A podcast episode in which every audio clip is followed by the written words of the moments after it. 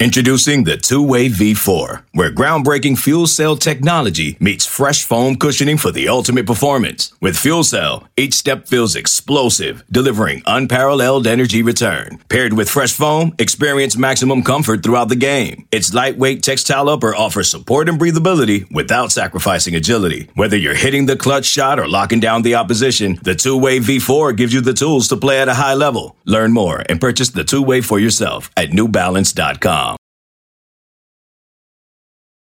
All right.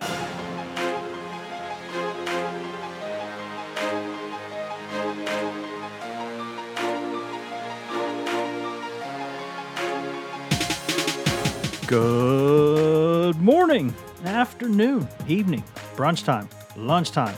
Hope everyone still at home time and eating all those meals at home time. I know this kind of sucks, but we're going to make the most of it time. It always could be worse, couldn't it? Time? Whatever time of day it is, boys and girls, it's the right time for the Go Vols 24 7 podcast. Wes Rucker coming to you from Fort Rucker Studio here on a Friday afternoon. Probably going to drop this pod on a Friday afternoon also, even though we've already had one today. It was of the breaking news variety. So uh, if you see something in the feed before this, uh, that's talking about EJ Anosike, the uh, graduate transfer big man from uh, Sacred Heart, the younger brother of former Tennessee star Nicky Anosike, and uh, he will be finishing his career at Tennessee. He announced on Friday. That's a that's a big get for the Vols. Uh, so you can go back and listen to the thing in your feed before that if you want to hear about that. This episode will focus more on football, and to do that, of course, you know we're going to go across town to an undisclosed location uh, at, at an undisclosed part of the world.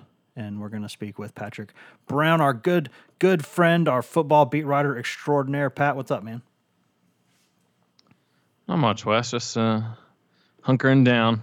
Uh, it's been really nice here this week, so it's been good to at least get outside of the house, That's uh that that is true. That is but true. not leave the neighborhood and go to public places, so to speak. Go on some walks, do some yard work, sit on the porch, things like that. Yeah, I'm still I'm doing some of that stuff, but I still have this bronchitis is just not going away, and I just feel awful. And I'm gonna say a couple things about that real quick. First off, my voice still sucks, even worse than normal, and I'm sorry. So, guys, if, if uh, uh, might have to edit some parts of this, so so we'll see. Um, but hopefully everything uh, will stay in tune. I've been trying to not use my voice much today to get ready for this, so we should be able to do this. And the second thing is, I know there are a lot of people online right now.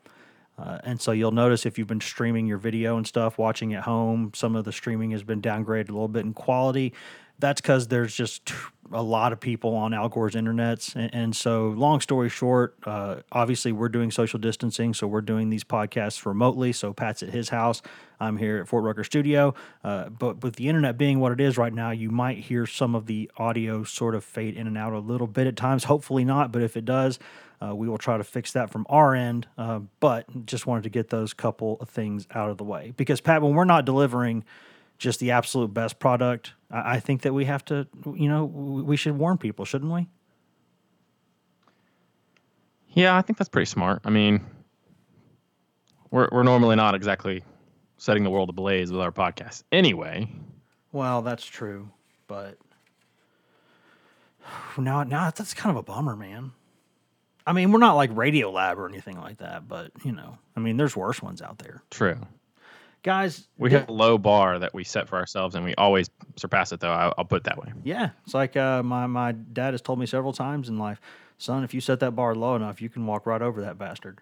Remember that.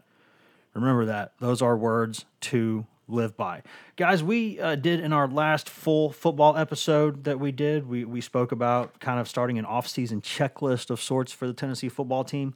We did the quarterbacks and wide receivers in the first edition. This is the second edition, so we're going to break this up uh, and, and we're going to finish out the rest of the offense in this one. We're going to hit the O line, we're going to hit the running backs, and we're going to hit the tight ends. And, and we're going to start by um, first off reminding you that if if you see something.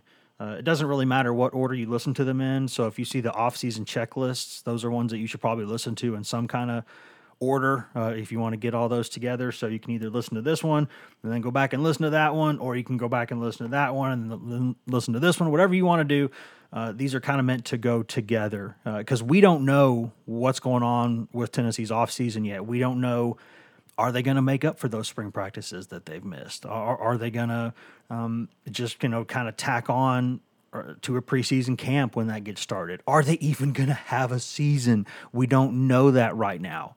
Uh, I, I, don't want to get too far ahead of the skis, Pat, because we don't know what's going to happen. So, what we're going to do is pretend that at some point, Tennessee is going to play a football season at some point this year. That's what we're going on on sort of just sort of a guess here that they're going to find a way to play some football games. And when they do, what are they going to be doing with this offseason and where are they at different positions and where do they need to go?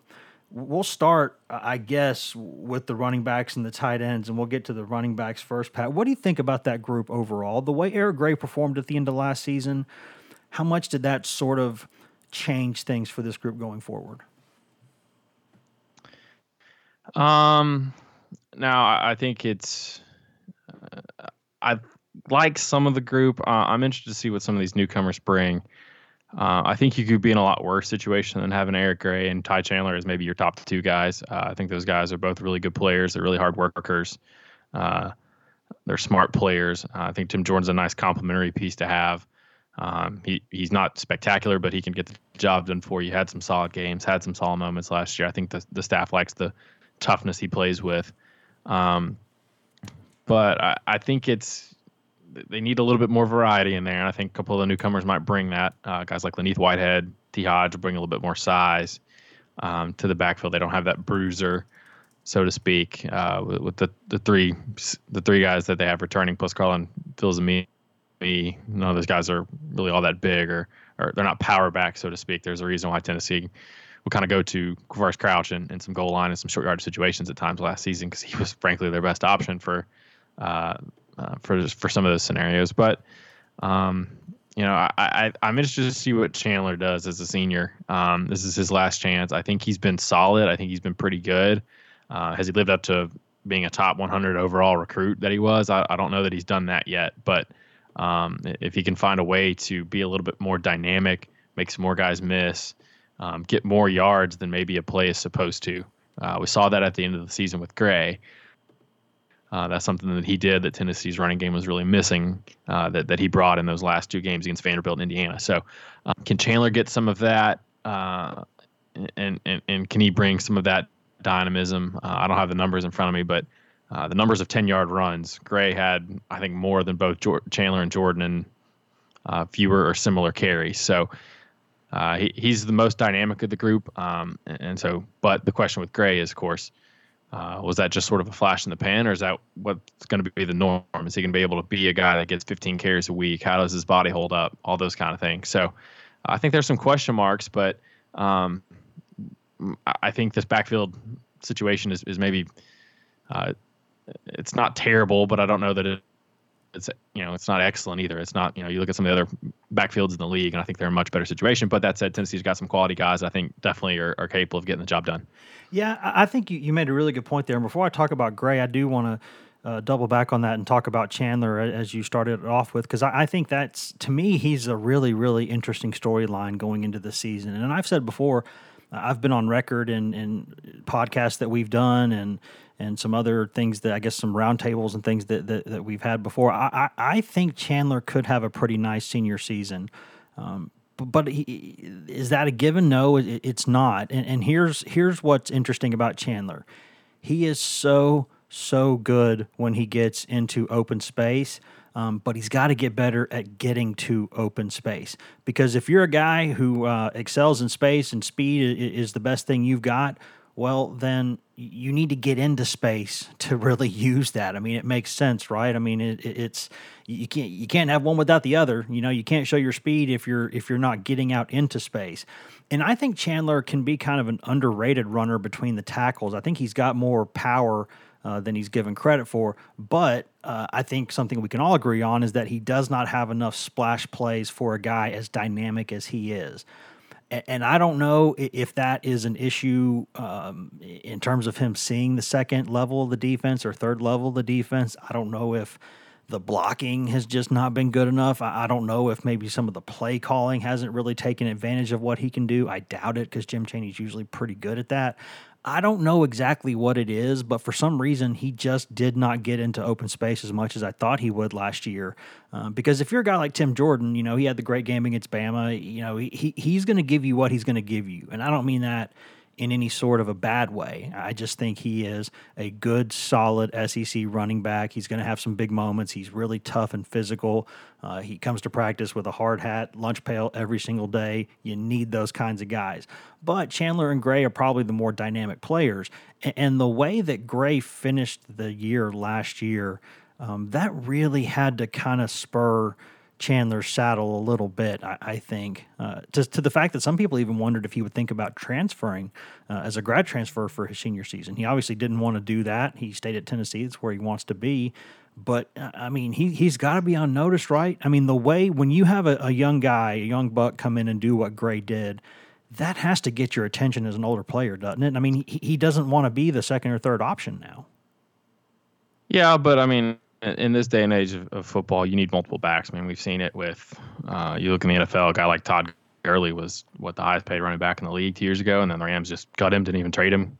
Uh, I guess they thought they couldn't get anything for him. I mean, that's just sort of the uh, the nature of the position now. Is you need multiple guys and you need variety, and that's something that that Jay Graham, uh, the, the new coach that's taking over this backfield, has, has talked about. He, you know, he wants all of his guys be able to do certain things. But you, also want some variety. We sort of talked about this with the uh, with the wide receivers. You want to have some fast, shifty guys. You want, to have some guys that you can split out in the slot and, and throw the ball to with, in some mismatch situations. You want some guys who can run between the tackles and fall forward for those extra two, three yards and push piles like Jeremy Pruitt likes to talk about. So, um, yeah, I mean, it, it's running back is a position where whoever whoever the quote unquote starter is, it's not it's not that important. You need two three guys at least, if not more, given uh, sometimes the wear and tear of a season can lead to injuries at that position. But um, yeah, I mean, if you're if you're Chandler, you don't want to be in a situation where you're only getting the ball five, six, seven times a game as a senior uh, during your senior season. So, uh, um, yeah, I mean, competition always uh, brings out the best in, in guys, and, and Chandler's always been sort of a quiet, hard worker, kind of does his thing um, and goes about his business. But uh, you would think that, yeah, what Gray did at the end of last season would, would elicit a response. But, um, you know, those guys have seen what Eric Gray could do all all season during practice, so they, they know what they know what his capabilities were. Uh, a lot of them said that they weren't really surprised when he went off the way he did. So. Um, but yeah, I mean, if you're if you're Chandler, you know we've seen it with some guys uh, in the past couple years that have sort of had I don't want to say breakout senior seasons, but they played their best football seniors, and I think Chandler's certainly a candidate to do that. What about what about Gray in particular, Pat? I know that. Like, I guess what I'm trying to ask here is, what, what do you make of what he did toward the end of his freshman season? Because we all know he, he looked like uh, the first couple games that he was going to be a huge part of the rotation all year. Then he kind of fades into the background a little bit for the middle part of the season. Don't know if that's a freshman wall or, or if his lack of pass protection skills were, were an issue. Clearly, something was going on there, and, and the two older guys kind of took most of the snaps. Then later in the season, Gray emerges and becomes by far the most productive back on the team. And it's something really interesting about him because when you watch him, it's like he is much. He, he's just slippery. He's just hard to tackle. No one really squares him up. Uh, he may not be the, an absolute burner, but he is fast. He may not be the quickest, but he is quick. He just, I don't know what it is, but he's got that quality that a lot of good running backs have where it's just, he's just hard to get on the ground. Yeah, you know, I, I think he's uh, maybe the good word to use is subtle. Uh, that's that's sort of how he runs. Um, it seems like he's maybe got some anticipation that allows him to know where he's going quicker than defenders can read that he's going. And we've heard Pruitt talk about before about uh, other good running backs that Tennessee has played, guys like D'Andre Swift, where he said it, you know, it's hard to get a lick on him. You know, I think Gray is one of those guys where it's hard to get, and you kind of mentioned this, it's hard to get him squared up and, and pop him real good. And um, there, there's a few running backs that that have been like that. Um, you know, I think Alvin Kamara comes to mind. As I mentioned, you know, Pruitt brought up Swift, and that's not to say Gray's going to be either of those guys. Those guys are are elite. Now, Gray could be those guys, but he's not there yet. But uh, going back to his freshman season, um, I, I, do think he maybe hit a wall. Uh, remember, he, he he got to campus early, but he didn't go through spring, um, so he missed a lot of those practice reps. Um, this time a year ago, Uh, and I think it, it it sort of you know he he was making a pretty big jump from going to um, private school football that he was playing in, in, in Memphis to playing the SEC. And I think he probably found out that there's a lot more demands uh, as a running back than just carrying the football and picking up yards and scoring touchdowns. You know, there's uh, you, you got to read defenses, you got to be able to pick up uh, pick up blitzes and pressures and, and be able to hand, you know stand up physically there. Uh, and, and, remember, he got his opportunity, and, and that's sort of what it came down to for for him. Is early in the season, Tim Jordan got a little banged up against Georgia State, and so uh, Gray was involved in that game and against BYU. Um, and, and, then later in the season, when Chandler was a little bit banged up, that that sort of opened the door for him to get that big opportunity against Vanderbilt because because Chandler was you know had a bad ankle, uh, and so once he got that opportunity, uh, he took it and ran with. It. He didn't he didn't really get a lot of opportunities in between the first month of the season and those last two games. So, um, but but once you you saw that he got those opportunities, you you saw a player that, as you mentioned, Wes is is explosive, even if he's not elite as a as a burner or elite as a guy that uh, is necessarily um, you know he's not the biggest guy, but he's uh, he hits the hole hard. He's a one cut runner. He gets to the second level, and he has the ability to uh, when there's the one guy there that you you know you, you you can draw a play up on a board of how it's supposed to be blocked and, and how it's supposed to look, and then you it comes down to, to talent and can your guy make the other guy miss? Because a lot of times you can block all but everybody, but there's going to be one guy there that uh, can make the play. And I think uh, for for T- for Ty Chandler and Tim Jordan last season, I think I think there were too many times where that one guy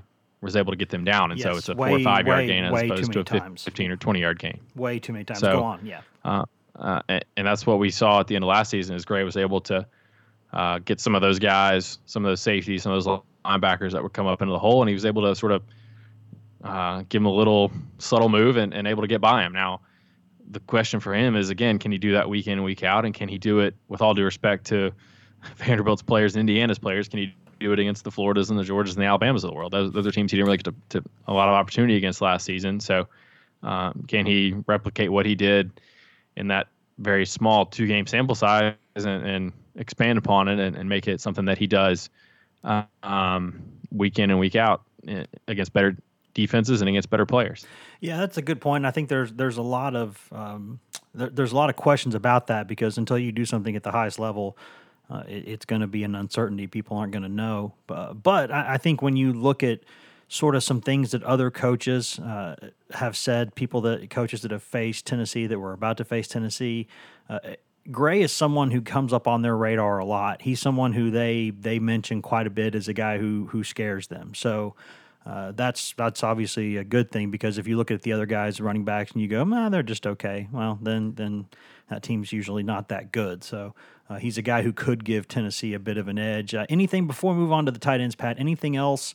Uh, about those newcomers. We'll see what's going on with Hodge. We'll see, um, you know, if the, uh, the the the versatile kid from Memphis, Small, if he comes in there and does some things. What what do you what do you think of of, of any of these guys coming in or, or who who maybe could give a little something to that group?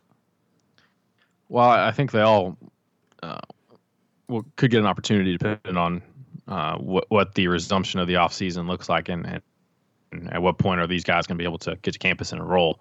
Um, it could be weird for some of these guys to enroll and then start their college career academically from from home, which is a situation that is potentially on the table at this point.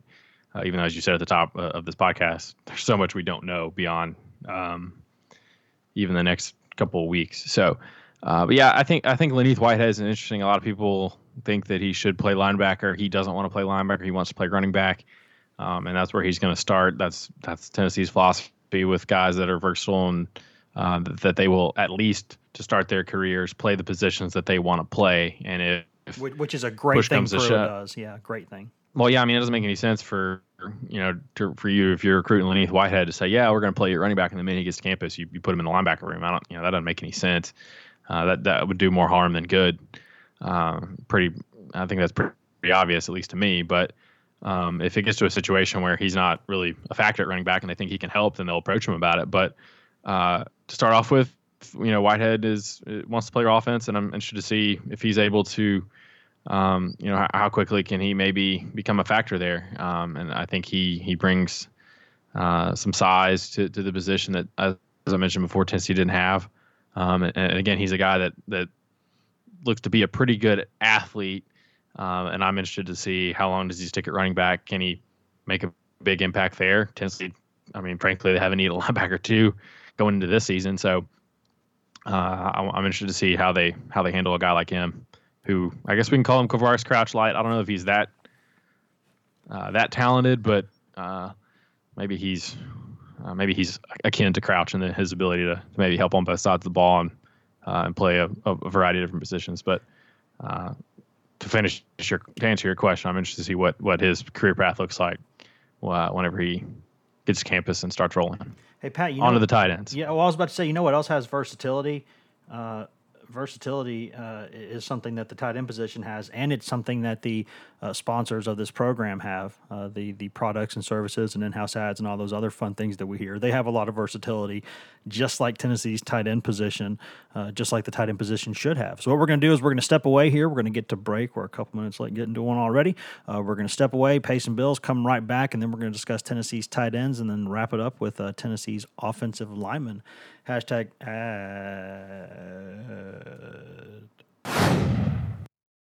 Selling a little or a lot? Shopify helps you do your thing, however you cha-ching. Shopify is the global commerce platform that helps you sell at every stage of your business. From the launch your online shop stage, to the first real life store stage, all the way to the did we just hit a million orders stage. Shopify is here to help you grow. Whether you're selling scented soap or offering outdoor outfits, Shopify helps you sell everywhere. From their all in one e commerce platform to their in person POS system, wherever and whatever you're selling, Shopify's got you covered. Shopify helps you turn browsers into buyers with the internet's best converting checkout, 15% better on average compared to other leading commerce platforms. And sell more with less effort thanks to Shopify Magic, your AI powered all star. Shopify powers 10% of all e commerce in the US. And Shopify is the global force behind Allbirds, Rothy's, and Brooklinen, and millions of other entrepreneurs of every size across 175 countries. Plus, Shopify's award winning 24 7 help is there to support your success every step of the way. Because businesses that grow, grow with Shopify. Sign up for a $1 per month trial period at shopify.com slash odyssey podcast, all lowercase. Go to shopify.com slash odyssey podcast now to grow your business, no matter what stage you're in. Shopify.com slash odyssey podcast. This episode is brought to you by Progressive Insurance. Whether you love true crime or comedy, celebrity interviews or news, you call the shots on what's in your podcast queue. And guess what? Now you can call them on your auto insurance too with the Name Your Price tool from Progressive. It works just the way it sounds. You tell Progressive how much you want to pay for car insurance, and they'll show you coverage options that fit your budget. Get your quote today at progressive.com to join the over 28 million drivers who trust Progressive. Progressive Casualty Insurance Company and Affiliates. Price and coverage match limited by state law. Welcome back the GoVols 24 7 podcast, brought to you by whatever products and services and in house ads you may or may not have just heard during that commercial break. As always, you're not contractually, morally, spiritually, ethically obligated in any way, shape, or form to listen to those commercials, but we appreciate the people who do that. Uh, it helps us at GoVols 24 7, helps us at 24 7 Sports, helps us at CBS Sports, and who knows, it might even help you. We're all sitting at home right now you know, the, things are a little different. Things are going to be different for a while. Uh, and, and, maybe one of these, uh, maybe one of these sponsors uh, will will have something that that that uh, that suits you. Maybe it floats your floats your boat. Maybe it does that. So uh, it's an interesting time for everyone, and we appreciate that you're spending some of it with us here on the GoVols 24 7 podcast. Wes Rucker here with Patrick Brown talking a little bit Tennessee football. We spoke about the Tennessee running back position in the first segment of this podcast of this offseason checklist. Now we're going to go on to the tight end position. And, and Pat, what, what do you make of where Tennessee's tight ends are overall right now? Because Dominick Wood Anderson uh, maybe he didn't have the career everybody wanted him to have. Still had some big moments. Was still a solid player. Still got an NFL Combine invite. Still might have a future at the next level. Uh, Andrew Craig was a guy who played some fullback uh, for Tennessee. Also played some uh, the tight end spot. Uh, was a walk on from Webb School of Knoxville. who ended up being a pretty solid contributor. I, I think he had another year of eligibility left, but he decided to go ahead and graduate and move on with his life. Where does Tennessee stand right now? Because Uh, there's one guy that we know really well, and then behind him, uh, a couple guys that we're not quite sure about uh, because they played other positions or they're young. It just seems like there's so much we don't know about this position. Well, I think you hit the nail on the head there with saying that there's a lot we don't know about the position. And uh, I'm going to state something obvious here. This position would look a lot different had Tennessee been able to uh, hit the jackpot and get Arik Gilbert or Darnell Washington. They Correct. went really hard after both of those five star guys. Gilbert wound up at LSU. Uh, Washington is going to Georgia. Um, and Tennessee put a lot of eggs in their basket, uh, in, in, the basket of those two prospects. And when they came up empty on both, uh, they they went without signing a tight end. Now we some people think Demarcus Beck or Dee Beckwith. What are we calling him? Are we calling him D? I like Dee Beckwith better. I, I, I like better. I like Dee Beckwith better. Also, I think they need to maybe maybe we need to get them to change that on the roster and the system because I, I think I think he goes by D. So maybe he grows into a tight end. That that's possible. I think Tennessee is still approaching Beckwith as a guy that's sort of positionless at this point. So maybe we don't need to pigeonhole him into tight end just yet necessarily. But um, yeah, I think there's a lot of unknown about the position. I mean, you've got Austin Pope, and you got a bunch of guys that really haven't played a lot of football. Um, uh, some guys that have been in the program for a while. I mean, I think Princeton Fant might be if you since he was playing a game. You know, we're recording this on Friday. If they were playing a game tomorrow, I think Princeton Fant's probably their number two tight end. Probably. Um, but he's probably he's probably had more position changes in his career than uh, catches. I think he had what two catches last season. So yeah, he, he is the uh, he is the practice Swiss Army knife. Yeah, I mean he's he's well traveled for a guy that's been in the in one in the same program for going on four years now. So uh, can he? You know, I, I, think he's a decent athlete. Can he be a good blocker though? Uh, then you've got Jacob Warren, who is really hard, worked really hard. This is his third full year in the program now. Uh, he's redshirted his first year. I think he's up in the 240s, six six. Um, you know, what can again? Can he hold up? You know, can he hold up physically at the point of attack? I don't know what Tennessee knows what they have yet in those two redshirt freshmen, Jackson Lowe, Sean Brown.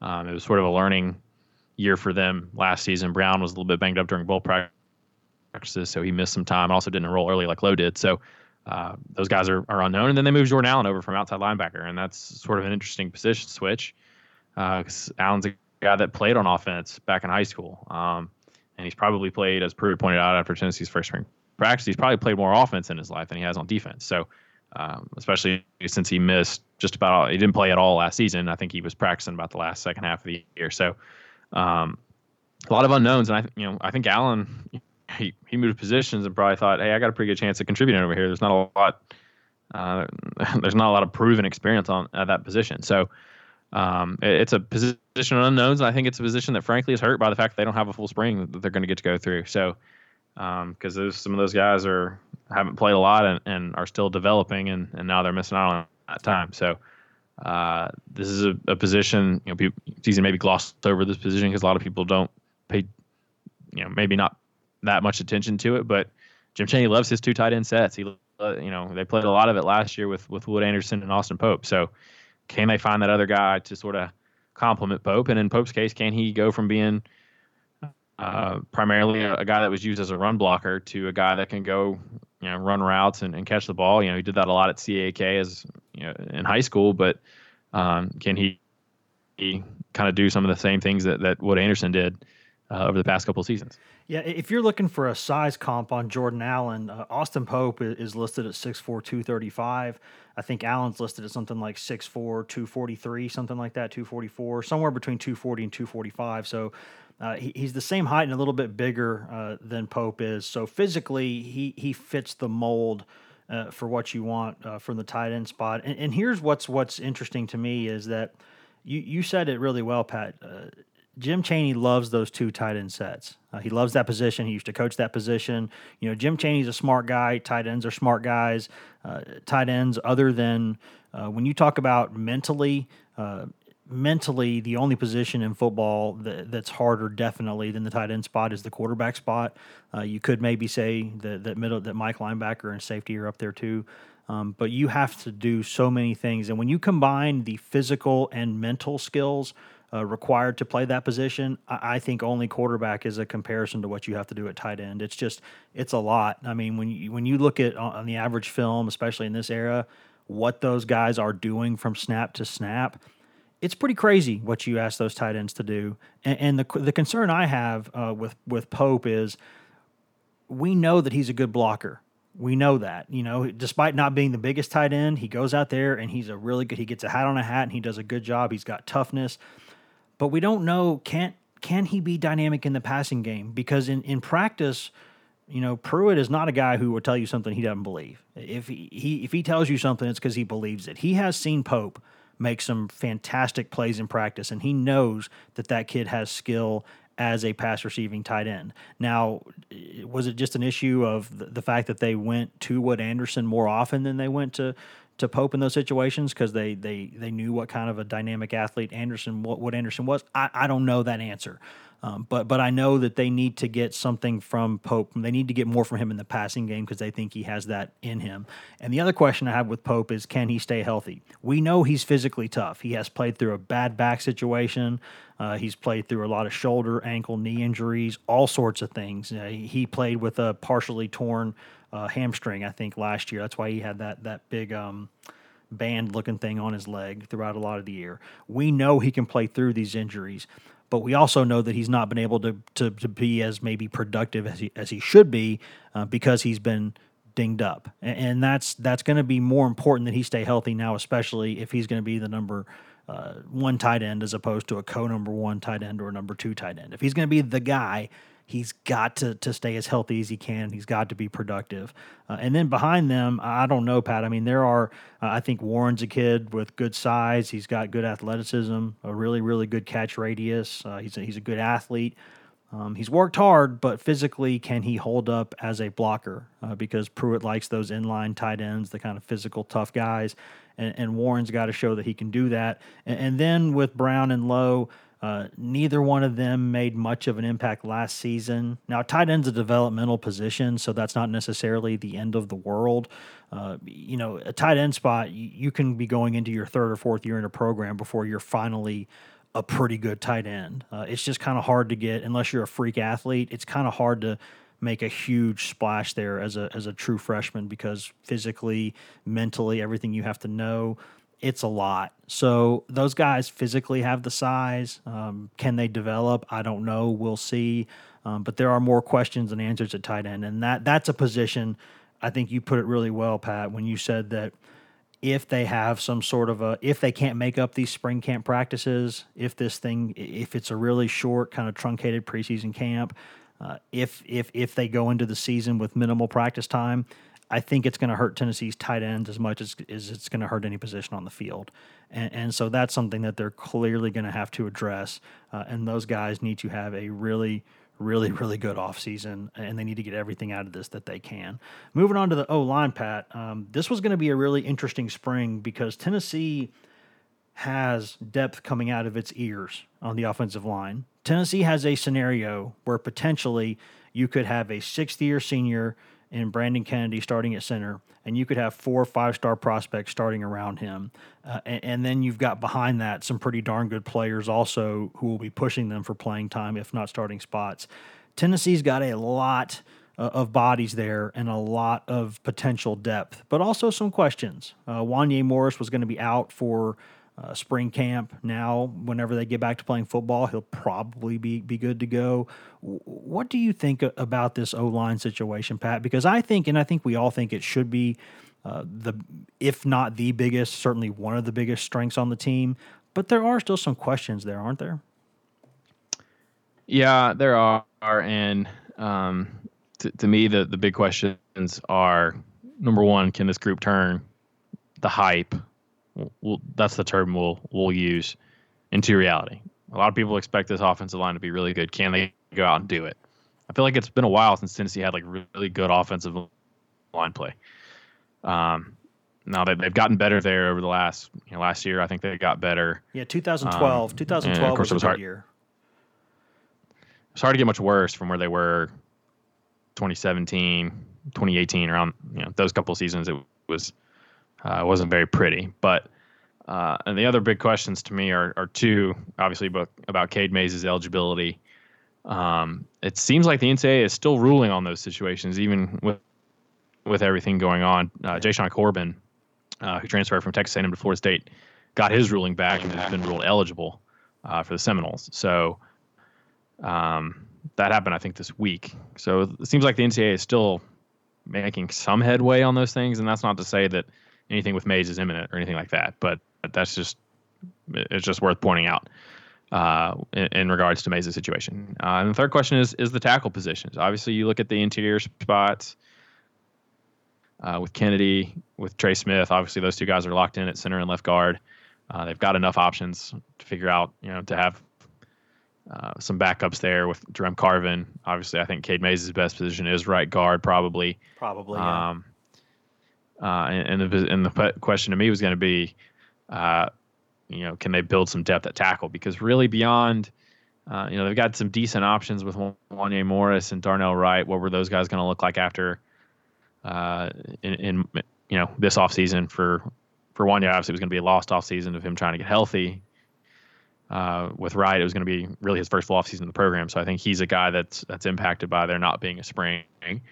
Um, and then I think K'Ron Calbert and, and Jahmir Johnson are also guys that can play tackle. And, and Jahmir was going to get, I think, pretty much as many first team reps at left tackle that he could get probably uh, with Wanya being out. And I think Darnell Wright probably would have gotten some some looks at, at left tackle too, uh, had they had, had a spring to, to do that, and maybe some other guys get a look there. So, um, and the big question to me, you know, beyond that is is uh, how how is the competition going to play out? Because if a guy like Jerome Carvin keeps playing well or plays well or shows that he needs to be in the starting lineup, maybe he you put him at right guard and maybe Cade Mays is a factor at right tackle. Um, that's sort of the the you know, that, that that was going to be the the big situation worth watching for for Tennessee's offensive line, both during the spring and, and preseason camp under normal circumstances, was how was the con- competition going to play out? Who's going to emerge? Um, I think Tennessee was still probably in a, in a situation where they're they're you know they'll rotate. They rotated some last last year. If they've got six, seven, eight guys, and there's not a lot of drop off between some of those guys at certain spots, then, then they were gonna they were gonna rotate like they did some last season. So, uh, and, but again, I think the big question was could they turn the hype into reality? And and uh, like a lot of these questions, that wasn't to be answered until you know the, the ball's kicked off and they actually start playing. But uh, but yeah, I think I think those are some of the, the things that I wanted to see from Tennessee's offensive line during this offseason had it been a regular off, off. You know what's really interesting to me is you look at the number of guys and and, and when you talk about flipping a roster and, and you talk about trying to improve um, the situation of a roster what Tennessee has done, what Pruitt and his staff have done in three years on the line of scrimmage on both sides of the ball has been pretty phenomenal. Uh, when you look at, at what they inherited, just the, the style of football, the, the way the program was when they got there, you were a lot smaller on both lines of scrimmage. Some guys who had been, you know, edge rushers who had become tackles, and you, you know, you had you know tight ends and stuff who had become offensive tackles, and tackles who had become guards, and all, you had all these other things now the number of 300 pound men, the, the, the, the, and I say men because these are man sized men here. And the number of 300 pounders, the number of big bench press squat guys, just the size, the physicality, this group looks in so many ways just so much bigger and better than it did when they got there. Now, is it good enough to go beat like, you know, Georgia and Bama? And we'll see. We'll see. Um, Florida and all those types. We'll see. Uh, there's a lot to prove, but uh, here's where they are: getting getting Trey Smith and Brandon Kennedy back, both of them for one more year, is huge because those might be the two most mature young men on the football team. Uh, those are unbelievable leaders. They lead by example. They'll speak up. Uh, they they come every day to work. Uh, y- y- you can, as a coach, you can feel really good about having those two guys leading your group. And when I look at where they are overall, Pat, this doesn't mean that they're going to go out there and be one of the best lines in the country. They got a lot to go prove. But I see a list of guys here. I'm going to throw some names out here uh, Chris Akporoghene, um, K'Ron Calbert, uh, and a guy that we haven't mentioned a lot at all, Jahmir Johnson, uh, who was Tennessee's best offensive lineman two years ago. The, the, those guys that we've listed right there, none of them might be starters, and if you go back and look at the past decade of Tennessee football, they would be no doubt starters most years up front. That that to me shows how far they've come at this position to, to the fact that they've got a, a group of 10 guys who pretty much almost any point in the past decade would have started up front for Tennessee. Maybe that says as much about where the program has been or more about where the program has been than where it is now. But I think that's important, isn't it? Yeah, I mean, I, I think it's it's a credit to what this program has done that the situation has improved as much as it has in such a short period of time. Uh, it's a credit to, to Jeremy Pruitt and Will Friend. Um, Jim Chaney's involved in that group. Uh, there's some other guys there, some other support staffers that I think have a hand in, in developing guys and, and helping players uh, get better. Um, and then, but you know, it gets down to recruiting too. You need to bring in guys like Wanya Morris and Darnell Wright and guys that look like that. You know, if you can get a, a Cade Mays to fall into your lap, that's obviously a, an ideal situation. Um, you know, if, if you were going into Tennessee's offseason saying, all right, where do we want to maybe hit the transfer market? Um, I don't know that offensive line was a need, but when you have a chance to get a guy like Cade Mays, who Jeremy Pruitt said was one of the best offensive linemen Tennessee faced last season, um, then he, he, he, you're not you're not turning that op, that opportunity down. And so uh, when you get things like that, when you get guys uh, or you get situations where you get some maybe some breaks with with Brandon Kennedy getting a sixth year and and, and Trey Smith, I mean he easily could have gone to the NFL after uh, after his junior season. I don't think anybody would have blamed him. Um, but when you get some of those breaks, then you have a situation like this where you're you're expecting to be pretty good on the offensive line. As as we keep saying, they got to go out and do it. But uh, certainly there's um, there's reason to be excited about how good this group could be in 2020. And then I think there's a, a you mentioned some of those guys. Uh, there's a a young core I think waiting in the wings as well. I like the two guards that they're bringing in uh, in this class, and, and Cooper Mays and, and uh, is, is the other part of that group. Um, they've got the two young second year tackles too, uh, who are only going to get better, and if they realize their potential, they could be really good players. So um, there's a lot to like about the situation, both for this season and moving forward. Now it's um, again, this is a position that is a developmental position, and, and how much are uh, guys impacted by not having practice reps? How much are they impacted by being at home uh, and not near the nutrition plan that keeps them on on track in terms of staying on weight and all those things. So which is so important uh, and getting stronger on you know when you're so when you're not important. near your your program's weight room. So uh, yeah, I mean I, I think it's uh, it's a it's a credit to where uh, the work that a lot of people have done to get this offensive line in this kind of position. Uh, but there's still more work to be done, and there's still, as you said, a lot to prove with this group. It's, it's funny, Pat. As you were saying that, I was doing two things, uh, which is never a good thing for me when I try to multitask. But I, I, I listed kind of what a lot of people think would be the first team offensive line, just if, if things go the way people most people seem to think, and that would be left to right: uh, Morris, Smith, Kennedy, Mays, and and Wright. And behind that, I made a list of five guys, a, a five man lineup of uh, Jahmir Johnson, um, Chris Akporoghene, um, Riley Locklear, uh, K'Ron Calbert, Jerome Carvin. So in that five, that five right there would be better than a lot of the starting fives Tennessee has put out there in the past decade. Is that is that a crazy thought? I don't think it is.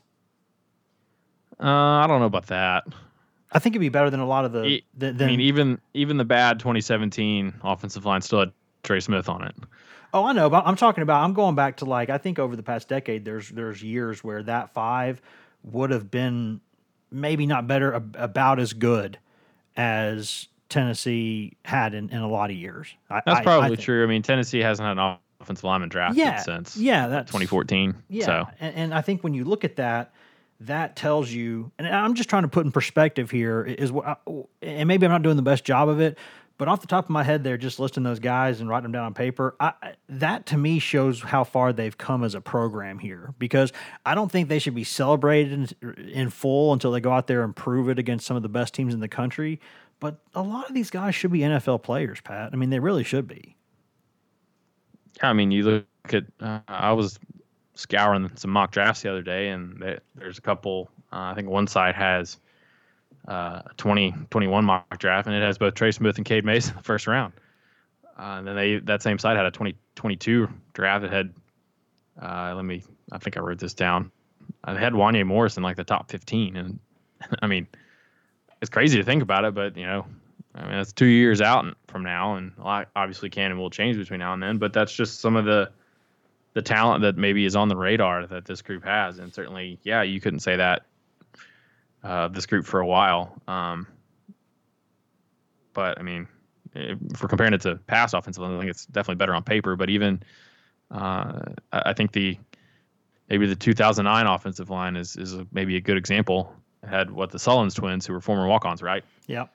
Uh, and that group still got Montario Hardesty to over a thousand yards. So, um, got to go out there and do it. I mean, it's I've, you know I've heard from coaches that I've talked to the offensive line is is the hardest position to recruit, hardest position to evaluate because you're trying to project what uh, player's going to look like after two, three, four years of uh, of a of a college weight room, a college workout program, and a college nutrition plan. It's really hard to project, uh, and that's why uh, if Tennessee's taken you know three star guards or three star offensive linemen, I'm like, there's some there's some programs in in the Midwest that have made a made a you know made a living out of doing that and, and bringing in guys that are uh, just big, strong, powerful guys yeah, that aren't necessarily the Wisconsin, recruited, Wisconsin, Iowa. And, every year, Wisconsin, Iowa, those programs. Yeah, that, that's you know that's two of the programs I had in mind. But uh, yeah, I mean, this you know the situation's good, but again, when push comes to shove during the season, are they going to be able to to live up to the hype? I guess you could say when push comes to shove, will they be able to push and shove? You could say that if you're. That sounds like a dad joke, though. Yeah, and and really, Ramey should have been around to appreciate that. We're just dog dads. We're not like human dads. You know, it's different. It's different. Pat, anything else before we step on out of here, or, or is there anything else about the O line? Anything the running? Yeah, back? there is something else. I actually have a, a dog. You have a twenty pound cat. Let's get that. Let's get that straight. Uh, a corgi is a dog. Ron Swanson says that anything, any dog less than fifty pounds is a cat, uh, and cats are pointless. Well, so. well, corgis are are herding dogs. They can herd sheep and cattle. I think that qualifies as a dog. Well, I have an eighty pound golden retriever, so I win. That's true, but she's a softie. Of course. You know, she's, she's spoiled rotten. That's true. It's very, very true. I appreciate it, Pat. Thanks, man. And we're gonna we're gonna keep doing these things. We're gonna have a couple more uh, next week about different positions. But uh, thanks for thanks for taking the time, man. Hope you all are, hope you and your family at your undisclosed location are staying safe, and uh, that we can all get through this. Absolutely. Take care, Wes. Guys, thanks for tuning in. As always. We appreciate it. You can find all of us on social media. I'm Wes Rucker 24 7 on Twitter. Patrick Brown is P Brown 24 7 on Twitter. Grant Ramey is Grant Ramey on Twitter. And Ryan Callahan is Ryan Callahan 24 7 on Twitter. If you want just Tennessee news, nothing else, you can get that. No personal stuff. You can get all that at twitter.com slash GoVols 24 7 or facebook.com slash GoVols 24 7. Or if you want that delicious East Tennessee mountain spring water right from the source, right just directly crystal clear, beautiful go to GoVols247.com. Got a lot of good deals going on right now. And if you pay the full price for a GoVols 24 7 subscription, you will get access a full year for, for as long as you are a member of GoVols 24 7 and you pay us the full price you get access to CBS All Access. Uh, that's the big streaming package, the Rolls Royce package, no commercials, everything in the CBS catalog, all the movies, every show they've ever done. Uh, I guess I should say they, it's we now, we at CBS. Uh, you know, you can get, uh, there's not much live sports right now, but you can get a ton uh, of archive sports, SEC stuff, NFL stuff. You can also, uh, coming up in a little bit here in a year or so, get the, some UEFA Champions League stuff there. There's all kinds of stuff, podcasts, movies that rotate in and out. And that's a $100 annual value that we're giving for free for zero dollars and zero cents. If you, if you pay us, you get that for free. And right now, when we're all quarantined, that's a pretty darn good deal. That's a pretty darn good deal. If nothing else, guys, if there's no breaking news, which you know there always know there there might be, you'll hear from us again on Monday uh, at the latest. So uh, until then, enjoy your weekend and uh, take take this quarantine seriously, guys. I'm not a doctor, but that's what the doctors are saying to do. So uh, so let's do that. See ya.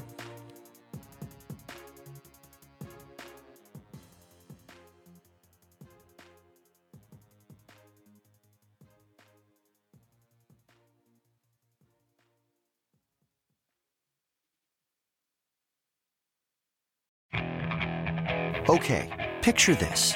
It's Friday afternoon when a thought hits you. I can waste another weekend doing the same old whatever, or I can conquer it. I can hop into my all new Hyundai Santa Fe and hit the road. Any road. The steeper, the better. Because my all new Santa Fe is available with H track, all wheel drive, so I can hit the trail without a worry in the world. Heck, with three rows and best in class rear cargo space, I can pack the whole family in with all our gear.